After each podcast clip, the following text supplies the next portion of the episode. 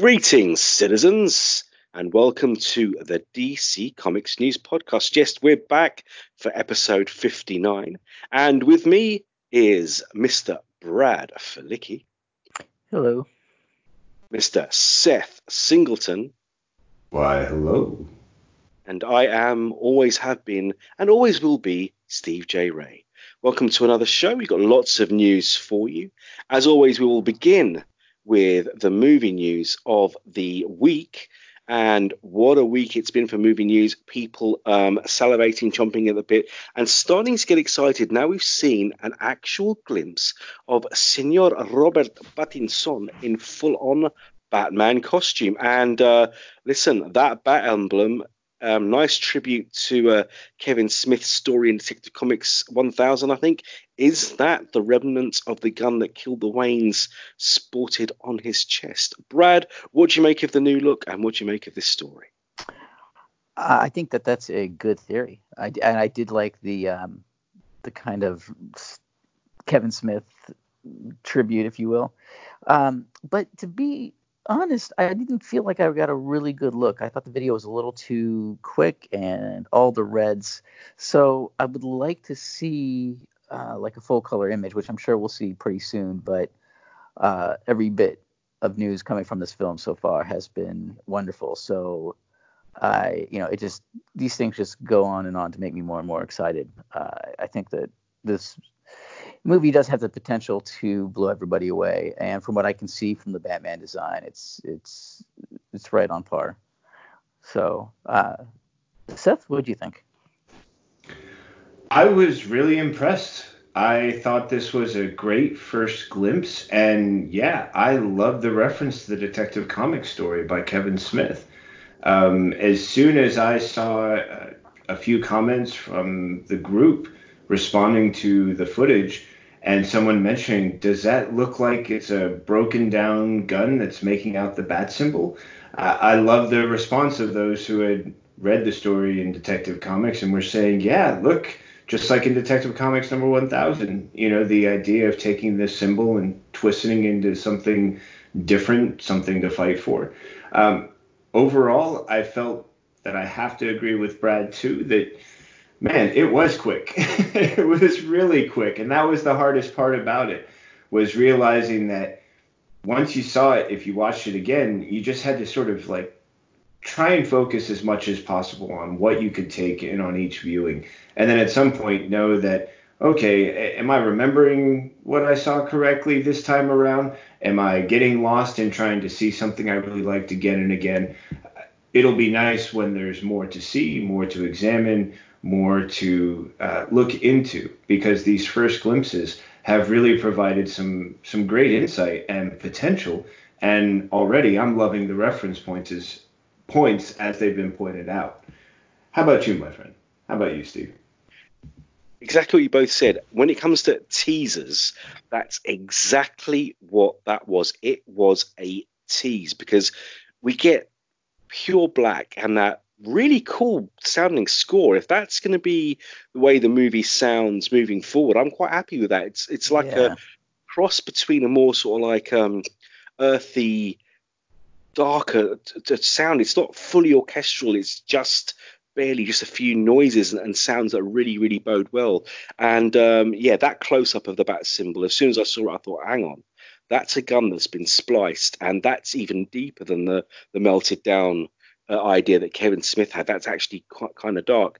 But then I also like the collar uh, around the neck, which is very now very um, Sean Murphy from uh, White Knight. If you've been reading that, so all the elements of the costume look great. But I've got one major bugbear, and where are the ears? Did you guys feel that too? We don't see the bad ears. So is this going to be a, a Bob Kane pointy back ears, or is it going to be tall ears, short ears?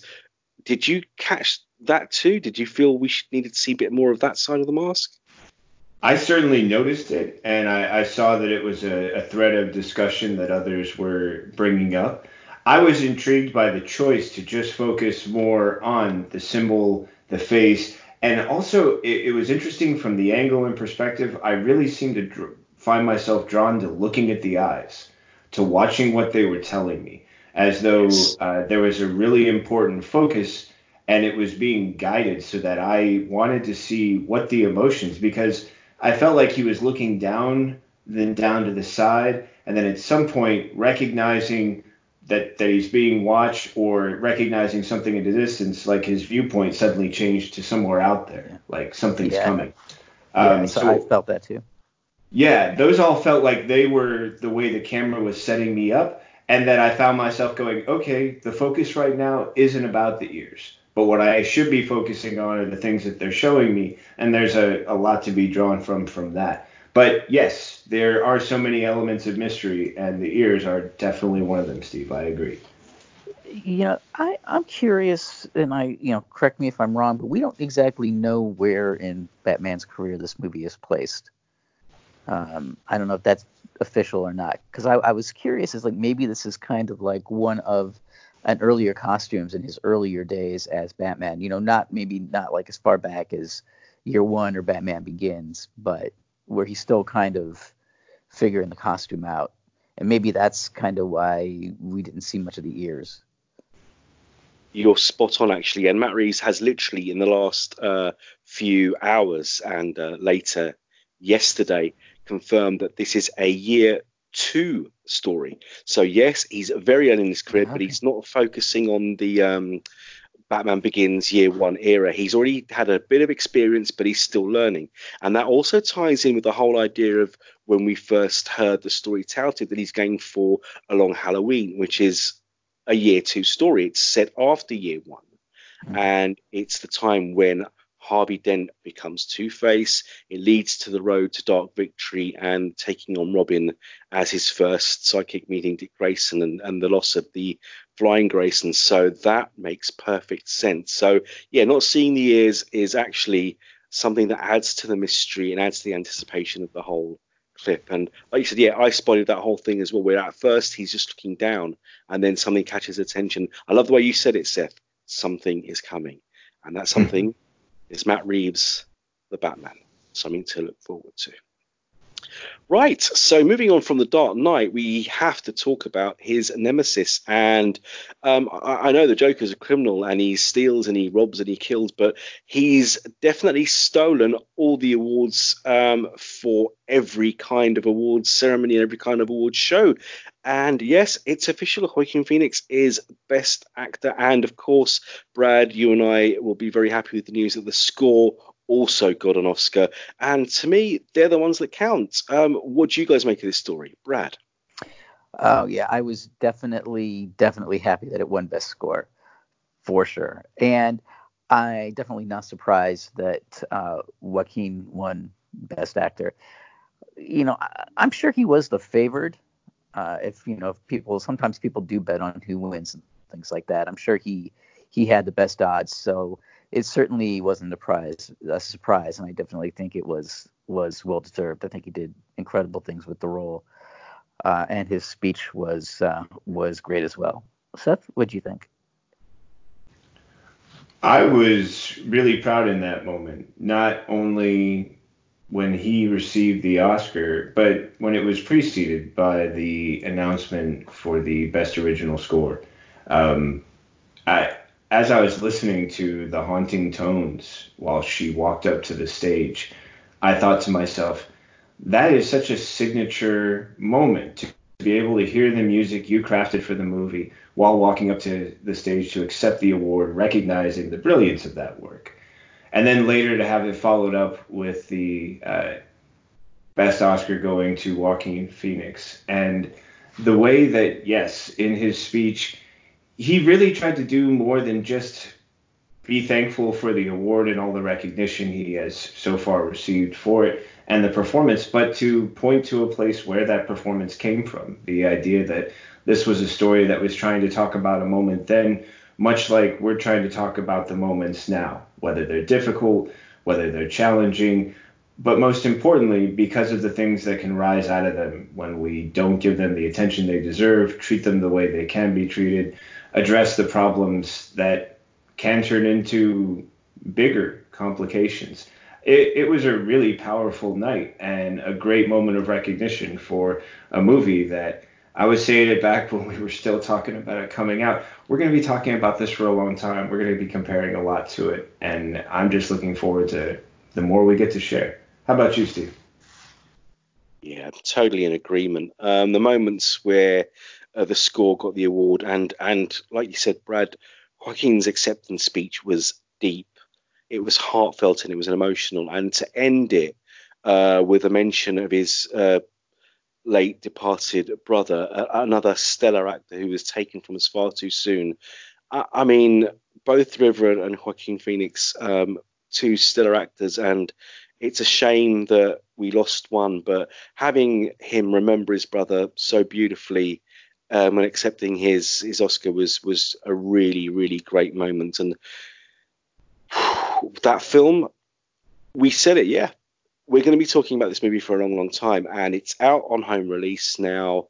People who may have missed it on the big screen um, really did miss something.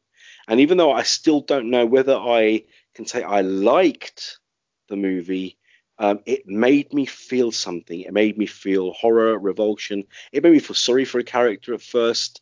And any movie that makes you think, um, I mean, don't get me wrong, I didn't not like it, but I can't say I did like it. I just, it just blew me away. It just left so many emotions in my head. And a lot of that was down to that beautiful music and Joaquin's performance. And the film is definitely a game changer, particularly for comic book fans like ourselves.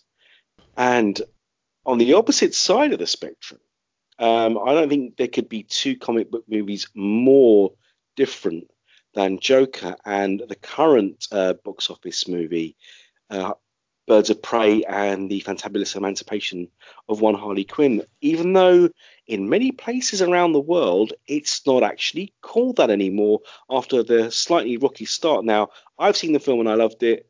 What do you think of this name change, Brad? Well, I think that if it helps it make more money, then then I'm all for it because it, it does deserve to be a success. Um, and uh, regardless of what the name is, I think that you know I, I hope that Warner Brothers has is playing the long game here and realize that even if it didn't do so great at the box office, it can still be financially successful between home releases and things like that because in a lot of ways I think this has like cult classic written all over it. Um, and I think it's going to be a film that even if people didn't see in the theaters, they're going to be discovering, you know, months and years down the road. Uh, so uh, I, I just hope that Warner Brothers isn't going to slap failure on this movie because it it still can have legs if they if they play it right. And I want to see it. I want to see it be a success uh, it does it does deserve to be seen by as many people as possible. And if a name change helps, then I'm all for it. Uh, Seth, what do you think?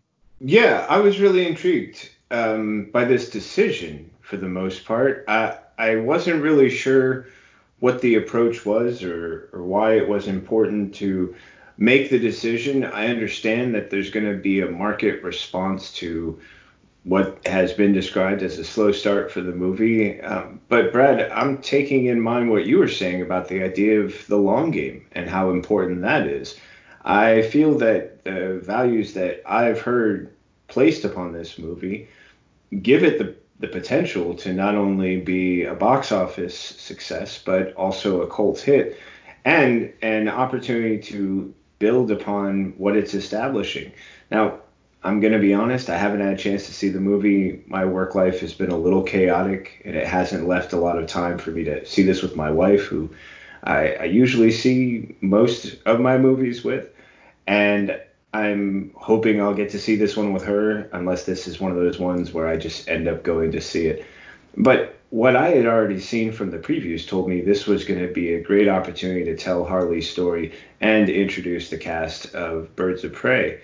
I I think that's still something that's really valuable. And for whatever reason, it's at a slow start. I think that as it begins and continues to catch fire, I'm hoping for a bit of a slow burn and a long burn. How about you, Steve? I think that the main issue the movie may have had is that it, I don't think it was marketed very well. It, it should have had a bit more of a boost initially than it did. But having seen the film, I loved it. It was non-stop fun, action, some of the best fight choreography I've seen on screen in a long, long time. And for me, as a, a, fan of the whole Batman mythos, Batman universe, what I loved in particular was the way that Harley is closer to her comic book counterpart than she has ever been. They didn't just portray her as a kook, as a crazy. Her intelligence, her degree, her psychology, the way she read people in the film was absolutely spot on, perfect. And she's fallen into that anti hero category brilliantly. Now, the renaming of the film, I can dig it. I wish it had been given that name to start with because Harley Quinn and the Birds of Prey is not only the title that's appearing on posters and in theaters now, it's the title of the comic book that's coming out as a direct response to this film. And thankfully, uh, Jimmy Palmiotti, and Amanda Conner, two people I adore who I've met, spoken to, interviewed, and whose work is just stellar. The movie is based mainly on their interpretation of the character, which is to me why I, I think the film works. And the people who are umming and ahhing and thinking, oh, don't know about this, didn't like Suicide Squad much, forget Suicide Squad. Go see this film on its own merits because honestly, it's a great way of spending a couple of hours. Camp villain cheering up the scenery, powerful ladies kicking butt, taking no prisoners. It's it's a fantastic film. And if nothing else, watch it for the sandwich scene because Barry White's never sounded better. Um, that's all I can really say about that. Um, Brad, uh, so you have seen it. Did you enjoy the movie? Oh yeah, yeah, I did. I definitely did. Uh, I, I like those the fun, over the topness with everything. Um, I, I guess my only complaint was uh, Black Mask didn't really necessarily have a lot of depth. It, he was a little too cartoony, but other than that, I yeah, I loved it. I loved it. Seth, and to be highly recommended. Wonderful. I'm really looking forward to it. I have loved the opportunities. Harley Quinn was never on my radar until I started doing more work with DC Comics News. And the more that I did and was exposed to to her book, I mean, some of the stuff that they've done is brilliant.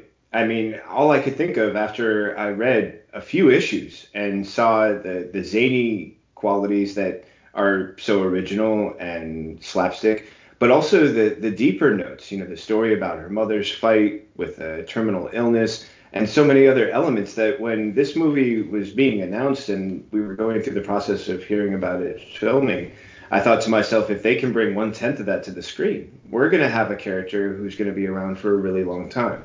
Uh, it sounds like they really did a great job with her. Maybe some of the other elements weren't spot on, but I've also heard glowing responses from people like Gail Simone about how she went on like a 15 thread Twitter rant about how amazing Black Canary was and just only encourages.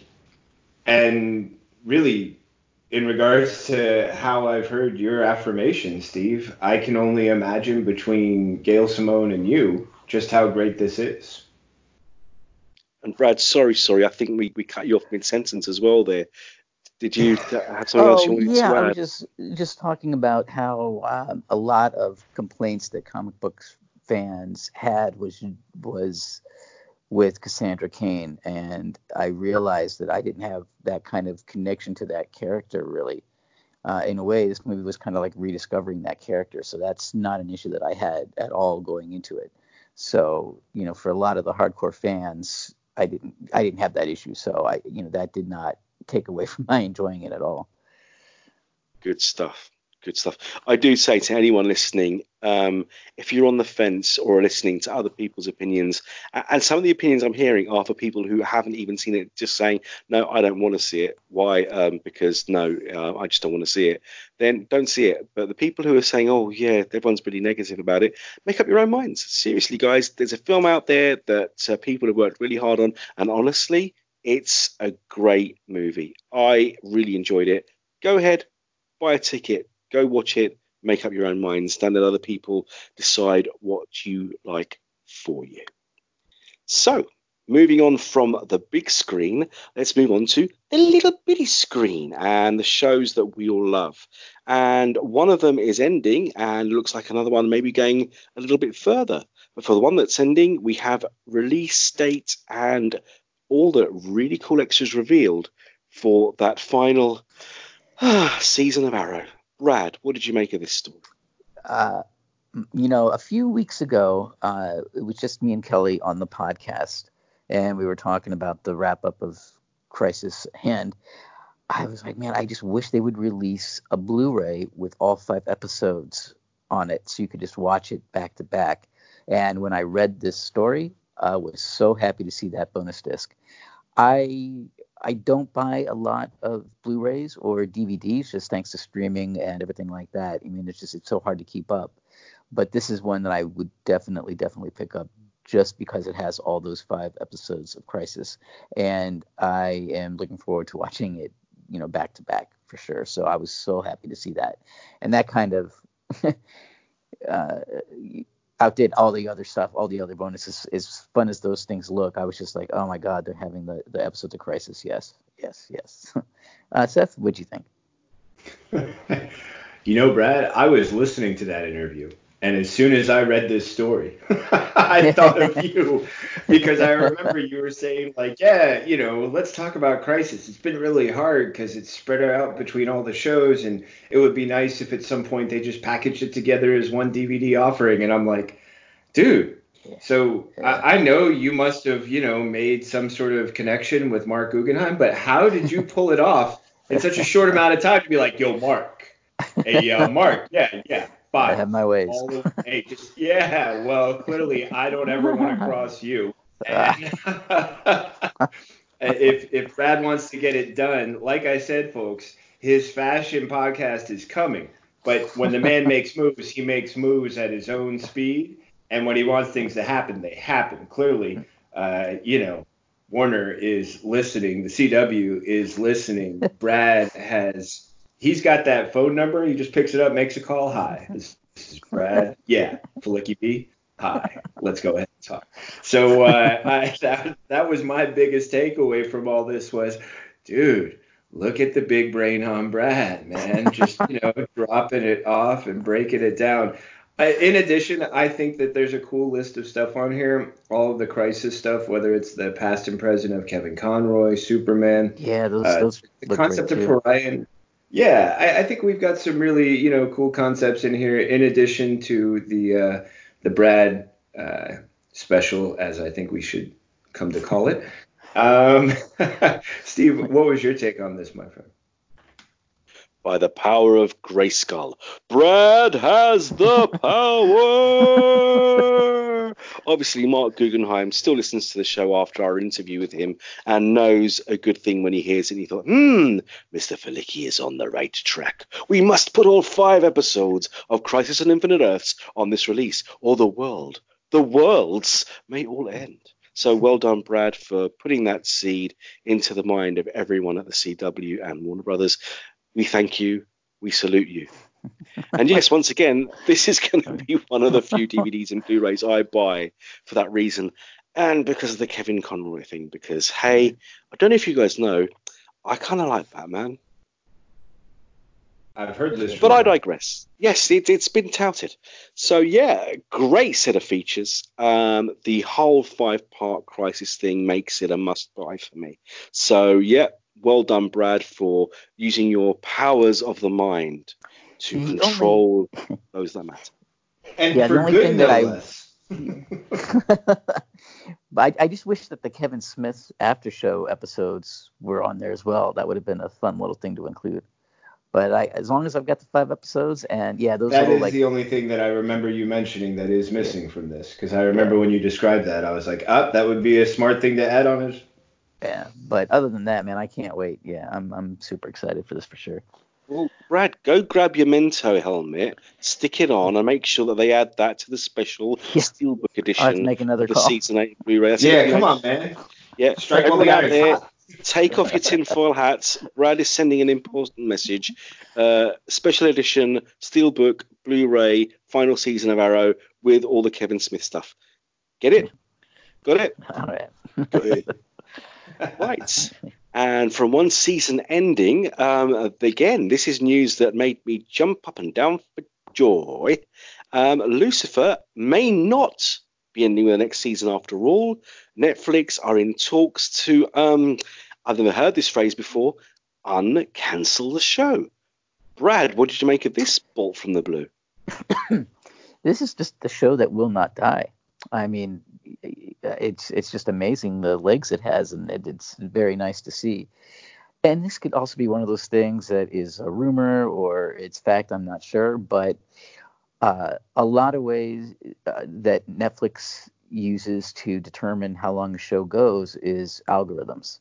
So I, I guess that the fan response to the show switch the algorithms that they want more. So yeah, I mean, bring it on. I think I think the cast is great, and they really have lived in those roles now, and that, that they really own them. So yeah, I think the more the better. Seth, what do you think?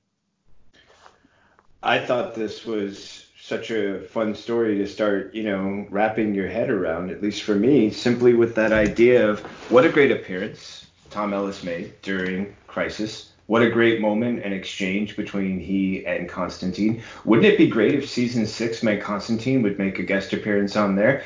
Why do my thoughts keep spinning like the top, the nemesis of the Flash? What's happening here? Yes, it's the show that won't die, and yet I also remember the end of the movie Legend and how there's that great moment the devil or the horned creature, however you want to term him, is disappearing into the abyss and saying, You can't get rid of me. I'm always here, man. The darkness, you can't get rid of the dark. It needs to balance the light. And Lucifer, if your darkness is what we need, if your levity is the balance, well, then you know what? Let's talk about season 10, man, because this season by season thing, let's let's quit joking around about it. Clearly, you plan on staying for longer than you've been telling us, so let's have some fun. Steve, what was your take? I love Brad's line that it's the show that will never die, and even if it does, it won't go to hell. Sorry, I can't believe I said that. Um, no, this this show, I, I love this show. I have done from the beginning, but I will say, and I think I mentioned it before on this show, that the most recent season, the Netflix season after it was cancelled by uh, by Fox, was actually the strongest season of the show's history. And if they keep sending that amount of love and, and, care behind it. And when you read the the actual article and you hear the producers say, "Thanks so much, Netflix, for letting us tell the story and end it on our own terms," because it did feel brutally cut short by Fox. There was so much more story to tell, as the most recent season proved. So, um, listen. Uncancel away, people. Uncancel away. This is a show I want to see more of. And yeah, that boost by Crisis, like you said, Seth, having Lucifer and Constantine on the same screen at the same time was a thing of beauty. More, please. And that's my take on that. So let's move on from the visual and moving picture aspect of things going to comics. But first, we're going to hear a word from our sponsors, learn how to save money at Wizard Cons, and learn about the other great shows on the DC Comics News Network. We'll be back. See you soon. This is Seth Singleton from DC Comics News, here to tell you about the Spinner Rack. Each and every week, DC Comics publishes so many great books, it can be hard to decide where to invest your time and money. And that's where the Spinner Rack comes in. The Spinner Rack is my honest attempt to rate, review, score the top five books from DC Comics each and every week. How can you listen? It's easy. All you have to do is go to your favorite platform, subscribe to DC Comics News Podcasts, and wait for the new episode to load up. Join me each and every week as I sift through the best from DC Comics and pick my top five books. Can't wait to share them with you and to hear your scores when you share them with us, right here on the DC Comics News Podcast. First, there was the DC Comics News podcast. Then came the Spinner Rack. And now, the third show brought to you by the guys that brought you all that other stuff I just mentioned. I Am the Night. A story about the stories. A show celebrating Batman, the animated series. Week by week, episode by episode. Just when you thought it was safe to put on a pair of headphones, I am the night. and like a bolt from the blue, our powers are strong, and we have returned to entertain you. So we've talked about movies, we've talked about TV and streaming. Now we're going to talk about what started it all the four colored, glorious, magnificent, magical items known as comic books. And what a way to start the comic book news. Everyone knows that uh, I've got my own little show called I Am the Knight on this very network. And the show that inspired it also inspired a long running series of comics the Batman Adventures, uh, Batman Adventures The Lost Years, Batman and Robin Adventures, and the Gotham Adventures. And now a new six issue mini is coming, continuing the animated style adventures of Batman and his friends in comic book form. And oh boy, yes, I'm going to buy every issue because I have to. It's the law. I may get locked up for less. Brad, what did you make of this wonderful Yeah. news? Yeah, I figured you'd be super psyched about this, and I just I love that uh, Paul Dini and Alan Burnett and Ty Templeton are all involved. Uh, you know, they were involved in the show, and it was kind of their vision. So having them still continue on is great. I think I think this is. I would not be surprised if this is one of the best-selling books uh, of the year. I think people are going to be really, really excited. Uh, this was you know, and this it seemed to blow up the internet too. So I, you know, I saw this story reported so many places and so many people were talking about it. So I think that, I, I think that definitely the excitement is there, and I think that people are really going to flock to this for sure. Seth, what do you think? Such a great story. Uh, and Steve, you were the first person who came to mind. Um, the only other thing that came to mind was that feeling that I had. I remember I was with a friend and we had gone to uh, Disneyland here in California. And I was riding along with them and staying with them for a couple days. And we're in this hotel and the TV is on. And we saw the first commercial for Batman the Animated Series. And the way he and I, as young Batman fans who had camped out at like six in the morning in order to see Batman Returns, and we're just overjoyed at the announcement of this show. That that sort of like spreading awareness of watching it unfold and all the things that have come from it since. Most recently, your amazing podcast, Mr. Steve, and in doing so, I, I was really just taken as I read through this, the feeling that these were the original people behind it who were telling a story with all of these great elements that you you can immediately identify with the show.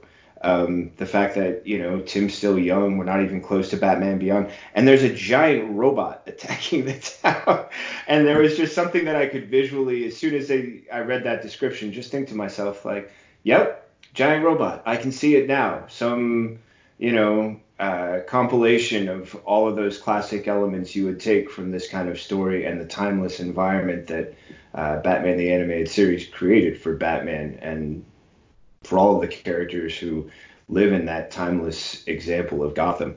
Um, this seems like just a wonderful retelling of a time and new stories that took place then as they point out these gaps, which I was really intrigued by and, and curious to hear your thoughts on, Steve. Absolutely. It's great because they're looking at a, a, time period which wasn't really addressed in the show, which is always going to be interesting. And like I said, Paul Dini and Alan Burnett, they were there and they helped make that TV series the legendary piece of entertainment that it still is 30 odd years later. And Ty Templeton, like you said, Brad, as well, he's the guy who started the whole animated. Um, adaptations and the new comic books based and inspired by the TV series. So brilliant. I mean, those are comics I've got all the single original issues for, and I've just started picking up the trades because I love them so much. These are stories that are so beautifully crafted, beautifully written and drawn that some of them um, the visuals work by themselves. There are so many silent issues of that series, more than any other I can recall, in fact. And um, to see that continue, I've got a funny feeling that, like you said, Brad, the internet went cray cray when this news was announced that this book was coming. I don't see it ending after six issues. I think it's gonna blow every other book out of the water. It's going to be a huge success. It's going to sell like hotcakes, and it gets uh, ends up getting extended to 12 or maybe even to an ongoing. And that's happened quite a lot in recent years, more with independents and with the big two companies, but it has happened. So let's hope we get a reverse of the new Age of Heroes, and rather than all the sh- um, series ending, that uh, the Batman Adventures do indeed continue for a long, long time to come because I'm excited as hell. I cannot wait to see more of that book. And something we're going to be seeing more of as well is the fantastic cover art of Evan Doc Shaner, who has announced on Twitter that he is re signing with DC, something that makes me very happy because I love his style and I love his artwork. Brad, what did you make of this brilliant news? Yeah, um, I'm definitely glad to have him back. Uh, or I shouldn't say back, but you know, re-signing. Uh, I'm, I'm really looking forward to seeing uh, his work on um, Strange Adventures. Uh, and the clips that we've gotten from that look really amazing. So, you know, it, it's good to, to have him staying on board for a while. Um, I'm kind of hoping that Strange Adventures itself might be enough of a success that they uh, that they keep going. So, yeah, I'm glad glad he's sticking around for sure. Seth, what'd you think? I thought this was a great story. I love the announcement that I saw on Twitter. Uh, the the picture that he has of this old DC Entertainment hat surrounded by these Superman figures, and how he just sort of states like, yeah, this is the hat I've had since I first signed. It's taken a beating, and yet I'm I'm including it because I want to talk about how I'm re-signing and I'll be around for the next couple of years. And when people ask what I do, I'm going to point to this hat proudly that was just a really great announcement. You know, uh, you, you never want to hear a bad story about a signing or a contract negotiation. And what you love is a great story like this that just sounds like it's full of excitement, full of passion, full of uh, promise for all the things that we can expect to see in the future. Um, and there was just something about it that was so so positive. It just shined. It was just one of those great bright lights. Steve, what was your take, my friend? I couldn't agree more. He's one of my favorite cover artists. His work is really, really cool. Not over flashy, um, not over hyped. It's just really great comic book artwork. It's not like painted and glitzy. It's, it's just like it's literally almost generic, but in a good way. He's the kind of comic artist you look at and say, yeah, that guy really draws great comics and his covers. And the fact, like I said, the Strange Adventures um, news is dead exciting. After Tom King's uh, Mr. Miracle, Strange Adventures is a must read for me. And obviously, uh, Doc Shaner drew the vast majority of the Future Quest series, so we know he can do wacky, out there sci fi stuff. Um, so he's the perfect choice. And the fact that he's re-signed with DC, he clearly loves the company, he clearly loves the characters, and the guy can draw. It's win-win for everybody, for fans, for readers, for Tom King, for Adam Strange, and for everyone who picks up that book. So, Doc Shaner, we salute you, sir. Great news. Really, really happy to read that. Um, great news all round this week. I'm not talking about any delays or cancellations or things being um, held up. We're reading about great news. And uh, Seth, I know you're going to be excited about the next story, but obviously you have to wait because you have to talk to Brad first. But Marv Wolfman, Riley Rossmo, Silver Age Flash story in the 80th anniversary Flash 750. Boy, oh boy, oh boy, oh boy, I'm excited. Brad, what do you think? Yeah, I, am excited too. This uh, uh, the story looks a lot looks a lot of fun in this preview. Uh, the art is really really cool and kinetic, and the Flash has such a great rogues gallery. Uh, so it's nice to see Mirror Master. Uh, he's not necessarily one of those villains that pops up and you think of the Flash, but it's uh, it's it's a cool idea and a cool concept, judging by the preview. So yeah, this looks like a lot of fun, and I love Marv Workman's work, so or Wolfman's work. So yeah, I'm excited about that as well. Seth, what do you think?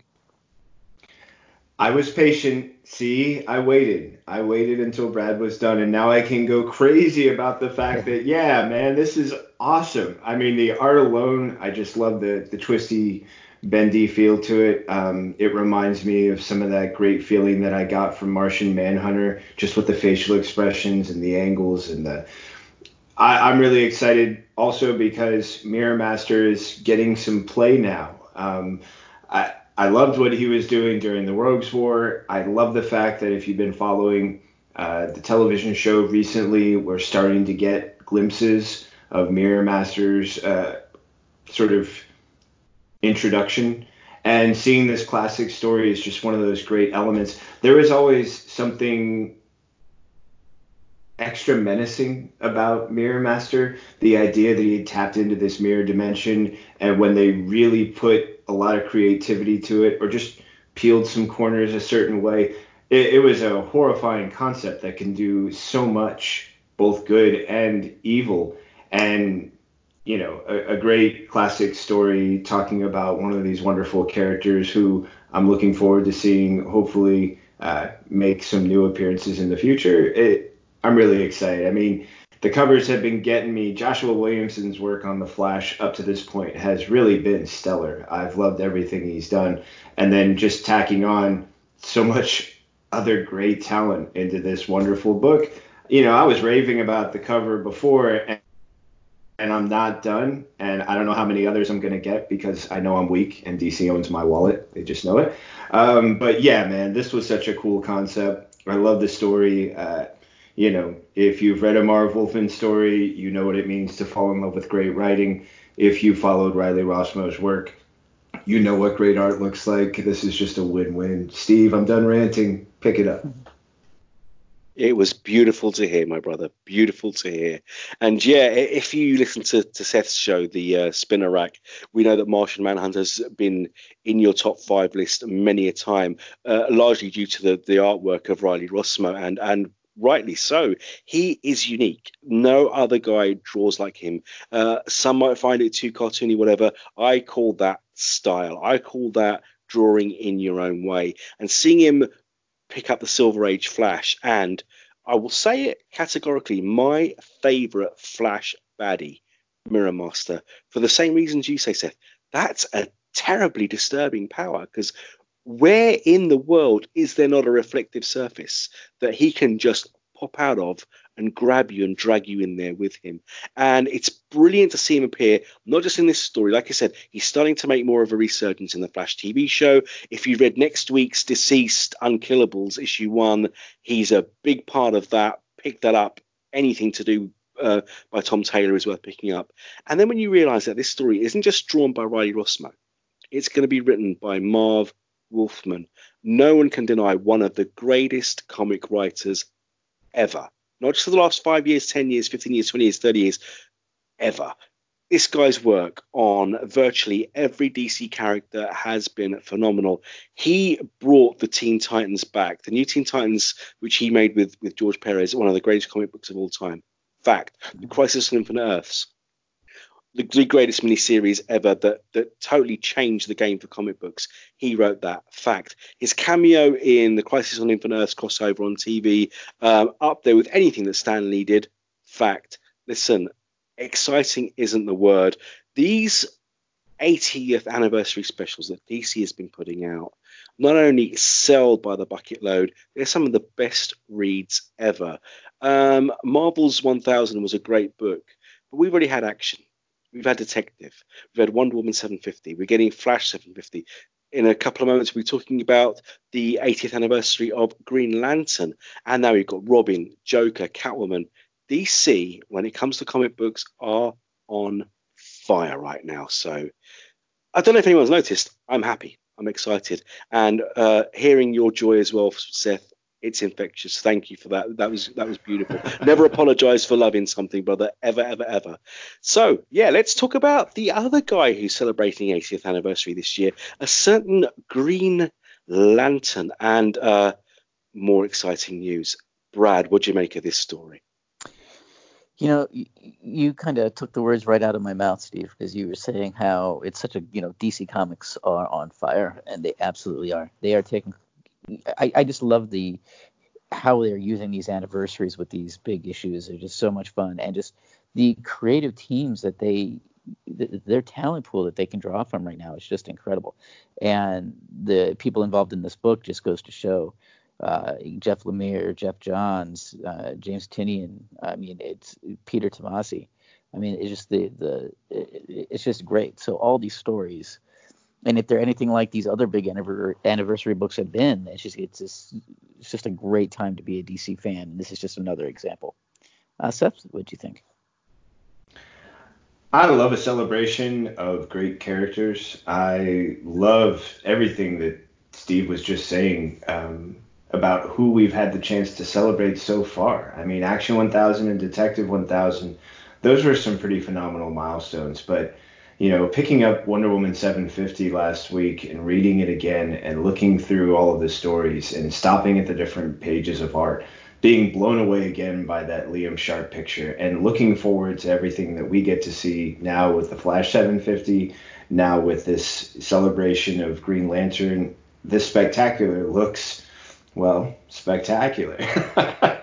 Not to be redundant, I mean, between the gorgeous covers, between the amazing collection of art, um, I, I'm I'm enthralled with the idea of seeing so many characters that I love that I don't get to see as often, and I hope we'll get to see more of. You know, I think you remember. I think it was probably about six or eight episodes back that I was raving about how cool Alan Scott's boots are and how his outfit just overall is like one of my favorite things in comics.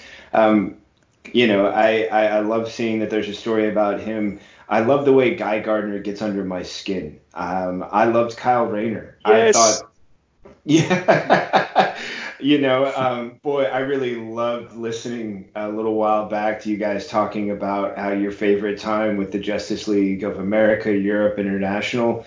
That that's some of the comics I grew up on, man. Like that that was Yeah. the stuff that shaped and informed, you know, the blah ha ha ha. Not to jump in and interrupt you here, but yeah. I think that that moment where Batman punches Guy Gardner is still one of the One best punch, all one time, punch. one of the best all time moments in comics history, hands down. And I wanted to bring that up when we were talking about it, so I'm glad you brought it back up again because I wanted to throw that in there. Oh, It's still one of the best man. moments.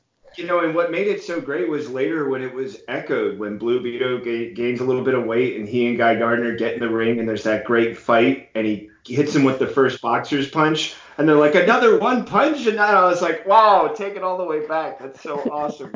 I mean, it was part of the breakdown story and it got a little dark after that, but man, what, what a great collaboration of writers. So, you know, for all the things that Guy Gardner annoys me about, you know, there's also a part of me that just wants to hear him say one more time, was that a crack? You know what I mean? Like, I just want that little extra. So I, I love this collection. Um, I love John Stewart. I think Jessica Cruz is one of the coolest conceptualized Green Lanterns in storytelling right now. Um, what they're doing with her story in uh, Justice League Odyssey is so cool. Like, I want to see more of her and what her character is showing me. Simon is someone that I, I feel like I want to keep seeing more of. That the, the sort of brief introduction was like it was a good tease, but I, I want more. I, I love all of these characters. I'm thrilled to death to see these cool covers. I mean, I'm seriously thinking to myself, like, I have to put in a lot of extra side work in order to afford all this stuff. I don't know how I'm going to do it. I think my wife might have an issue with me soon. Um, um and I don't care because it's all several variant amazing stuff. That, oh, God, all of them. I mean, I'm looking at the pages. That guy. Guy Gardner one, that cover looks so cool. It that one right there, I'm like, all right, I'm probably there's a Kyle one. I'm probably yeah, man. There there's a lot that I'm saying yes to, and I'm not gonna say no to in this. Steve, go for it, my friend. Brad, if Seth hadn't said something about the one punch thing, you'd be guaranteed that I would, brother. So, so it was definitely going to come out there at some point or other. And as soon as I saw that Guy Gardner cover, the first thing I thought was, oh my God, Brad, I have to bring up the one punch thing. And, and I it's, it's not just that. It's not just the fact that it was the one punch. It was the fact that Black Canary walks in a couple of seconds later and she says, Batman, Dick Guy Gardner, and I missed it. That's still one of yeah, Man, that of all that time. run was so amazing. I, I Fantastic. look, I, talking about it, this makes you want to go and reread it. Brad, after we spoke about it a couple of weeks back, I pulled out my long boxes Seriously, oh dude. yeah, really? Pulled them out, all those issues. Yes, I did. Thank you, thank you, thank you. And oh yeah, back to the topic in question. Yeah. Green Lantern anniversary. Listen, all these anniversary issues are gorgeous. Um, they're perfect to give to anybody who thinks, hmm, I don't know what to read. I don't know which character to get in, to get into. Give them Action 1000. Give them Detective 1000. Give them Wonder Woman 750, Flash 750. Give them this Green Lantern book. Give them the Robin anniversary. Give them the Joker anniversary. So much stuff in there that you can read as a one-off, or if you like the way the stories are going, pick up the ongoing titles. This is the ground floor. And like I say, these covers, I have to mention Nicola Scott's cover because she's done these group shots for all of them. But with uh, Batman, it was just all the different versions of Batman we've seen, the different costumes we've had from the 40s to today. Same with Superman. Um, but with this Green Lantern, it's every Green Lantern, including Teen Lantern from Young Justice, including the wonderful Jessica Cruz. As you said, her role in the current Justice League Odyssey is great. We've seen Sinestro in his Green Lantern uniform, but do you not think, and Seth, I know you'll agree because you've already mentioned his boots, that costume with Alan Scott standing front and center, the original comics Green Lantern, um, that whole look with the purple cape, the, the red tunic, he's standing out and everyone else just blurs into the background. He looks awesome on that cover. Do you not agree? Oh, and you know what I always loved about his ring, and I'm, I'm looking at this cover and reminded of the fire. There Yeah. was something Mhm, raw about the Green Lantern fire from Alan Scott. I don't know what it was, but it was just like it was like he had a flamethrower tucked in that thing. Everything he made was like burning, and seeing that image with the the ring just sort of you know giving off that tiny bit of flame, I'm like, wow, yeah, without question. And you know what else? I want a purple cape now. I'm just saying it. I want a purple cape. I want to walk into every room with a purple cape with the, the collar going up that high and a gold chain across. I don't know how it's going to happen. I don't know when, but if you see me in a purple cape, this is the moment you knew, well, it was happening. Brad, you are our style guru. Do you not think that Alan Scott should sue Doctor Strange for stealing the big lapel? Oh yeah, yeah. Seriously, Yep. dude, stole my look. copyright, copyright infringement, What identity is theft. going on here? And I love the way you brought up the flames with the ring, Seth. I couldn't agree more because if you look back, if you remember, the, the Green Lantern logo when Alan Scott's Green Lantern was the Green Lantern, but in burning flames. Yep. And people said to me, What's that about? I said, Oh, it's about Alan Scott. Who? Hal Jordan's Green Lantern. "Uh, he is now. Um, but say, I'm just a comics nerd. What can I tell you? But yeah, another fantastic piece of news. Another great, great, great, great, great comic to look forward to. DC, wowza. On and, and you know, it's sorry to barge in again, but No, no, just go for it. like it's it's it's one of the coolest things about Green Lantern is all the people who have worn the ring. Fans know and like them all, you know, even if it's Guy Gardner, but those names stick with people. It's not like one is more forgotten than the other, you know, whether it's John Stewart, Kyle Rayner, everybody, they all resonate uh, resonate with people, and they all kind of have their own place within the the mythology of Green Lantern. So that's it's just that's really cool to see too. You know, you You just couldn't remind be- me.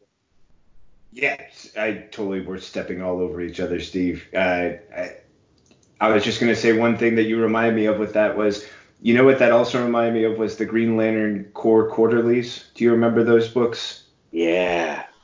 And how you got to see stories of Green Lanterns you never saw again, you know, or sometimes you would get to see them have a recurring. But what you brought up, Brad, was so brilliant was the fact that everyone had the potential to be a Green Lantern. It was like if you were the best representative from your world, if you showed true willpower, if you were fearless, if you offered up those resilient qualities that the Green uh, Lantern Corps recognizes, you could wear that ring. You know, it just took the will and the ability. And man, uh, you, you really brought up a great thing that that always uh, really drew me to the Green Lanterns. And uh, Brad, just wanted to say thanks for that, man. That was a good reminder. Great memory. I was like, Green Lantern Corps Quarterly. Ah! Ah! Steve, it's yours. Yeah. Yeah, Tales of the Green Lantern Corps was, was absolutely fantastic, and I, I, I actually I love what you said, Brad. every Green Lantern, every person on that cover is somebody's favorite.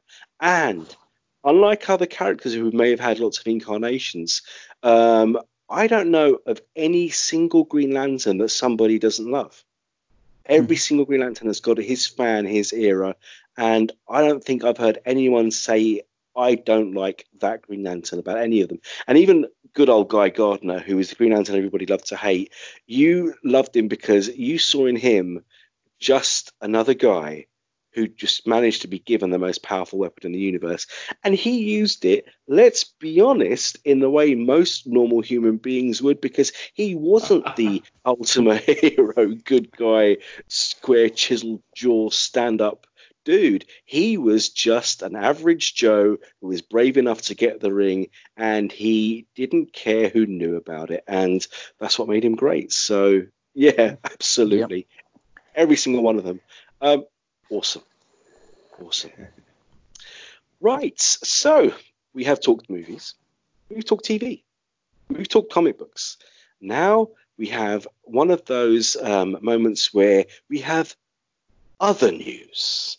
And I will start off the uh, final segment with news that has finally got me saying London is going to be the place to be this spring. Park Row, the world's first DC Comics immersive restaurant experience, is coming to my hometown of London. Um, when can I expect to book you guys in at Hotel de Ray, Brad? That's exactly what I was going to ask. my two things were going to be Steve, tell me you're going on opening day, and when can I come over and crash so I can go and see it too? yeah, I mean this was this is just gonna be amazing. Um, and, and in all seriousness, I really do hope that you go, Steve, and take some really great pictures. And oh, know, yes, definitely. I'm, I'm really looking forward to seeing, uh, kind of seeing your take on it when you actually get to go there. So yeah, this this is just going to be amazing, and maybe hopefully it'll be successful enough that they can open one here in New York where I'm at. So yeah, yeah, this is going to be amazing for sure. Seth, what did you think? Well, you know, all right, let's go ahead and get the uh, travel arrangements in line. Let's go ahead and start booking. Um, you're registered on Airbnb, right, Stevo? Um, you're like, you know, it's couch. an exclusive place that only works for fellow brethrens of comic book kind. Well, that's the kind of exclusivity I can get down with. Um, I, I love this story. I think it's such a great concept. It's sounds like an amazing space 18,000 square feet. And I love that there's all these great dining experiences. Um, Iceberg Lounge, the intro where you sort of get like this bat cave sort of uh, arena area, three bars, five different restaurants, and, uh, you know, villainous cocktails. Uh, there's so much here to love, whether it's the design, whether it's all the theories behind the different restaurants and the approaches you know, um, here's the thing I have to ask, Steve. What's the feeling like that it's landing in your backyard? Well, I've been following this story for well over a year, actually. Um, I worked in the catering industry for a while back, and um, I, I, saw the license application for this restaurant, and uh, uh, a colleague on the Dark Knight News brought it to my attention when I was still working in the catering industry. And when I see names like Claudio Cardoso, um, the chief exec of Sushi Samba, which is one of the biggest biggest restaurant chains in the UK, as being one of the guys behind this restaurant, um, yeah, I'm gonna be there. If I can't be there opening night, I will be there opening week, guaranteed Teed. And if I can throw that in as being part of DC Comics news and we're going to do publicity for the restaurant, then uh, even better. But if I have to go in as a paying customer and be poor for a couple of weeks, hey, well, that's okay too. Um, like you guys said, five restaurants, the layout, the Iceberg Lounge, Harley Quinn's Sushi Bar. This place is going to be beyond awesome.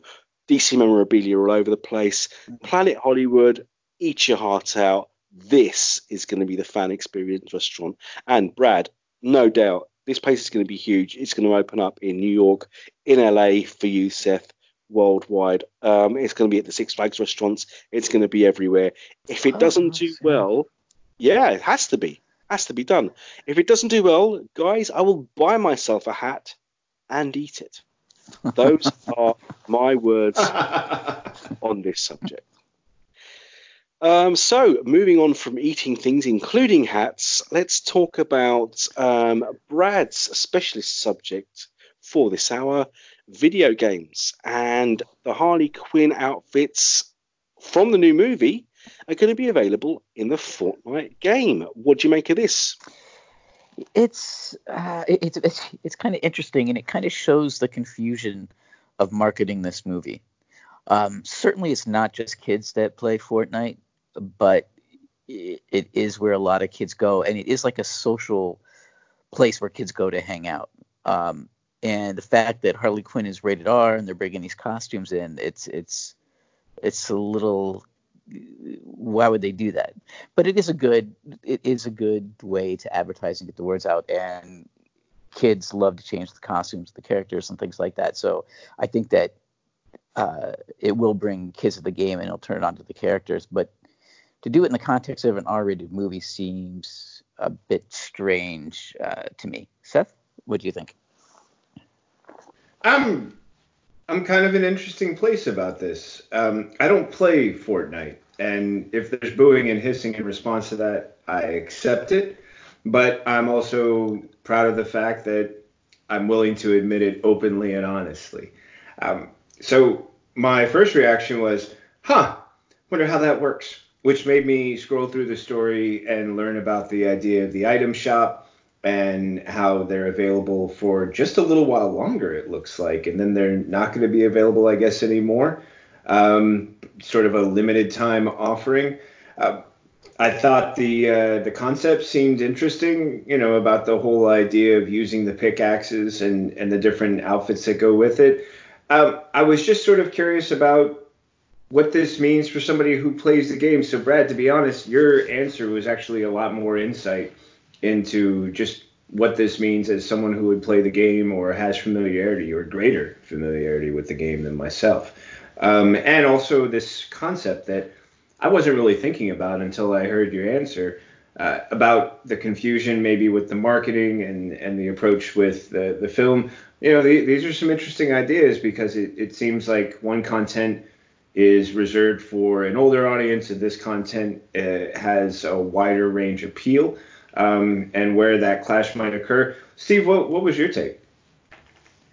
Yeah, very insightful answer from Brad. Actually, something I hadn't considered at all. Um, yeah, it's an R-rated movie, but I'll also say this: um, apart from some of the violence and the language, that could easily be reworked into a PG movie. Um, there was nothing overtly um, titillating or sexual about the film, and in fact.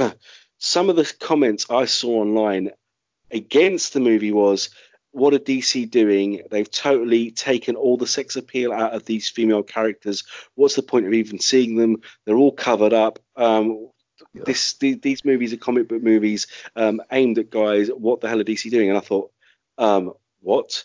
You clearly have never read a comic book in your life, and if that is why you're reading comic books, go back to 90s Image, you sado.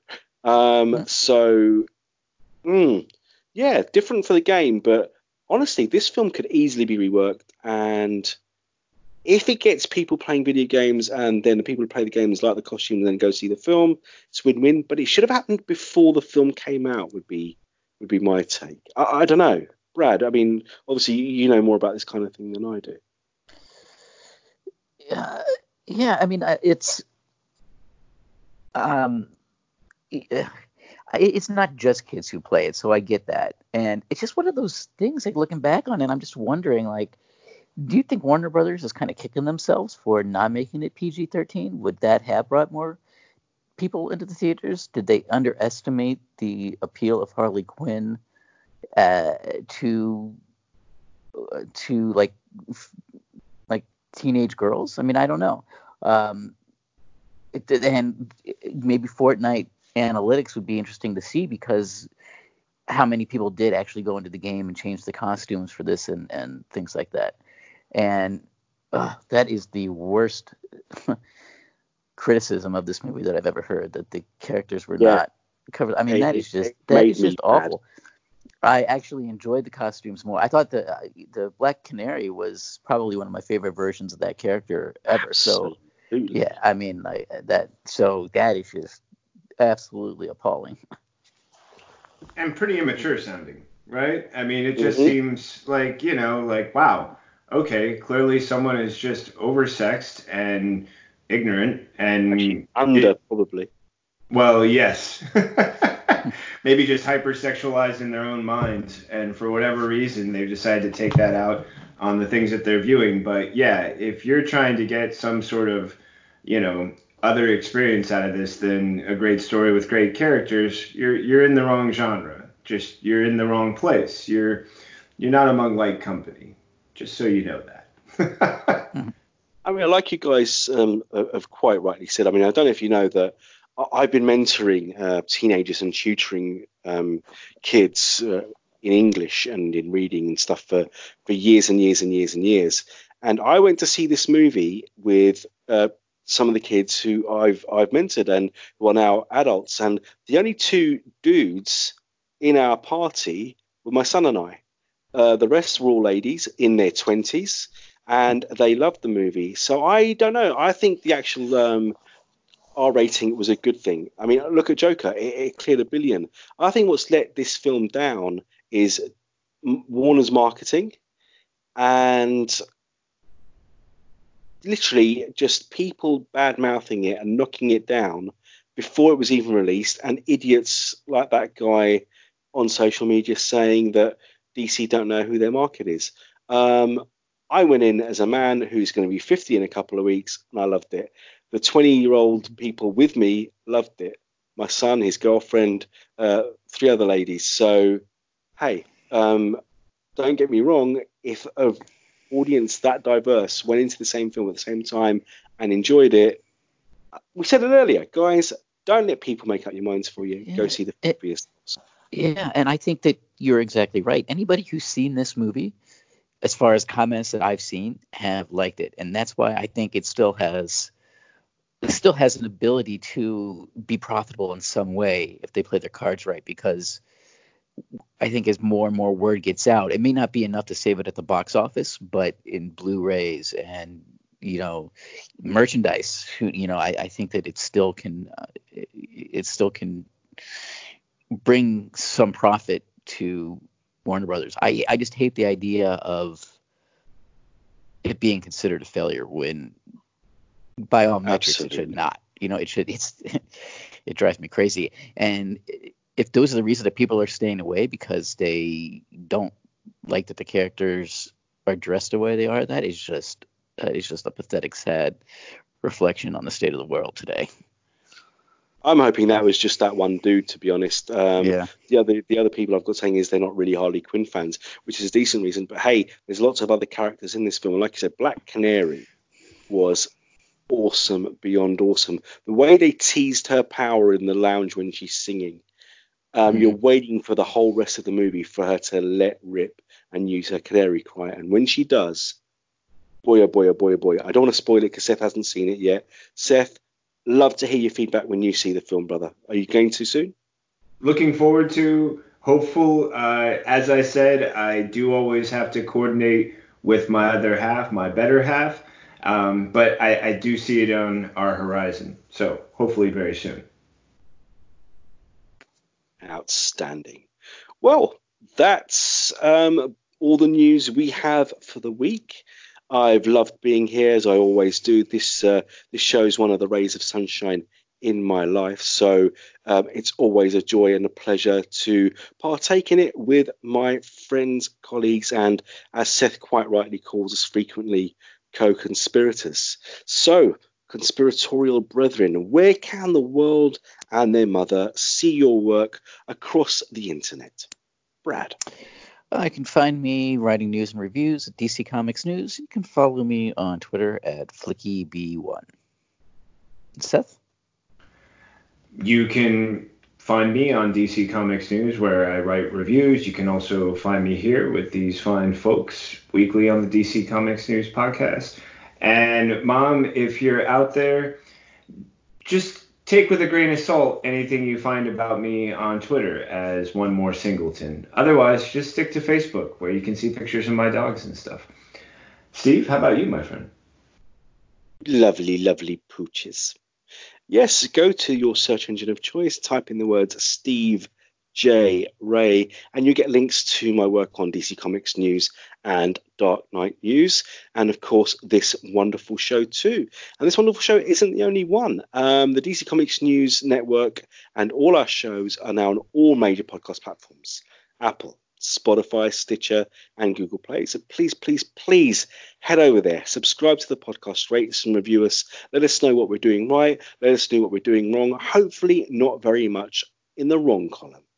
And you can follow DC Comics News and our sister site Dark Knight News on social media on Facebook, Twitter, Instagram, Tumblr, and YouTube at DC Comics News, capital D, capital C, capital C O M I C S, capital N E W S, and at Dark Knight News 2. Please check out the other shows. Check out Seth Spinnerack. If you don't know which book to buy, listen to this dude. He reads them all of them, and he'll put you on the right path. And to my little show, I Am the Night, where we talk about Batman the Animated Series episode by episode, where we break it down and tell us what we thought, and literally just have a fanboy moment on a weekly basis.